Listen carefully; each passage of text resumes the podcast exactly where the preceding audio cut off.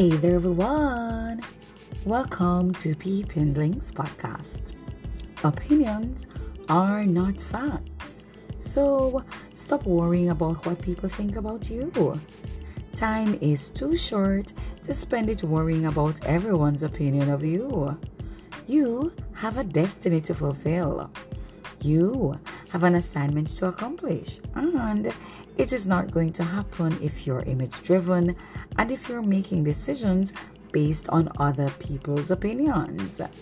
Great spirits will always encounter violent oppositions from mediocre minds.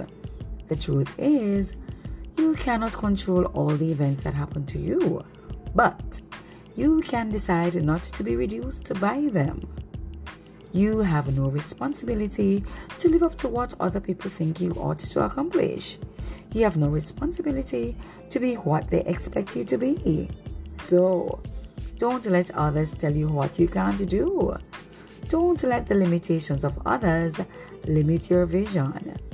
If you can remove your self doubt and believe in yourself, you can achieve what you never thought possible.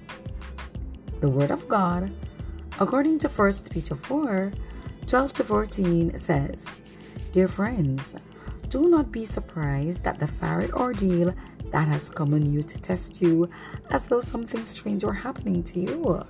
But rejoice inasmuch as you participate in the sufferings of Christ, so that you may be overjoyed when his glory is revealed. If you are insulted because of the name of Christ, you are blessed for the Spirit of glory and of God rests on you.